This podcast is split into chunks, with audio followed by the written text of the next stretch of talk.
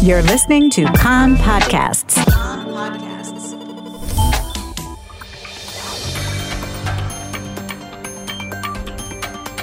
You are listening to the English language news of Kan, the Israeli Public Broadcasting Corporation. Good afternoon. It's 2 p.m. in Israel on Tuesday, the 3rd of March. This is Mark Weiss with the top news at this hour. With 90% of votes counted, the updated election result is as follows The Likud 36 seats, Blue and White 32, Joint List 15, Shas 10, United Torah Judaism 7, Labour Gesher Meretz 7, Yisrael Beitenu 7, and Yamina 6 seats. This gives the right wing religious bloc 59 seats, two short of an overall majority. The centre left bloc, including the joint list, has 54 seats. According to Kan Radio, the Central Elections Committee expects to have a final tally of the vote later today, barring the soldiers' votes.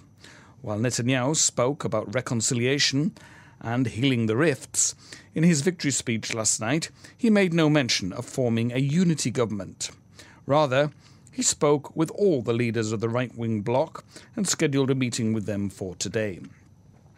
Yonatan Urich, who is a member of the Prime Minister's team, said the Likud was currently holding talks with members of opposition parties to help secure a majority coalition for Prime Minister Netanyahu.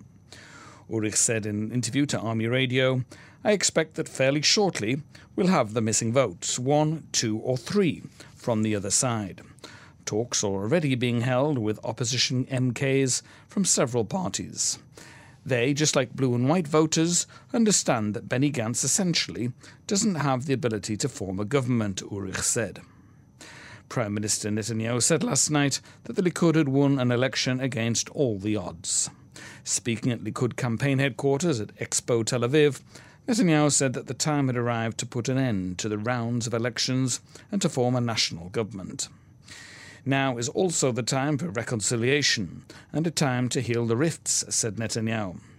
He said the government he formed would apply Israeli sovereignty to parts of the Jewish homeland and would act to make peace with Muslim countries.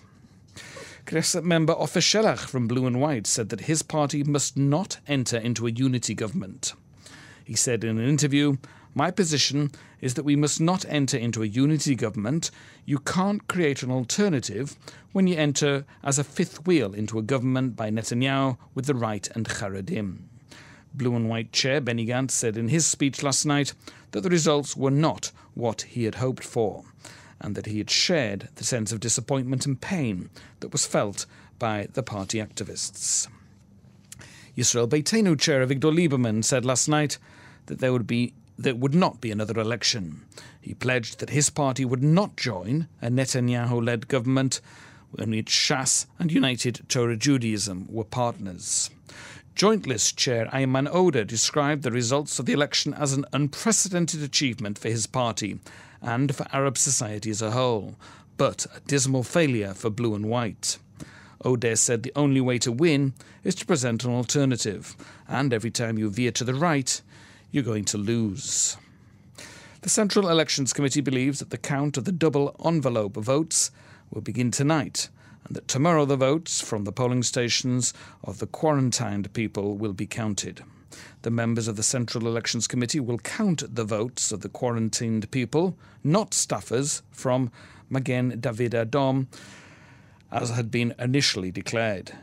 Those envelopes will be sent to a facility for hazardous wastes to be disposed.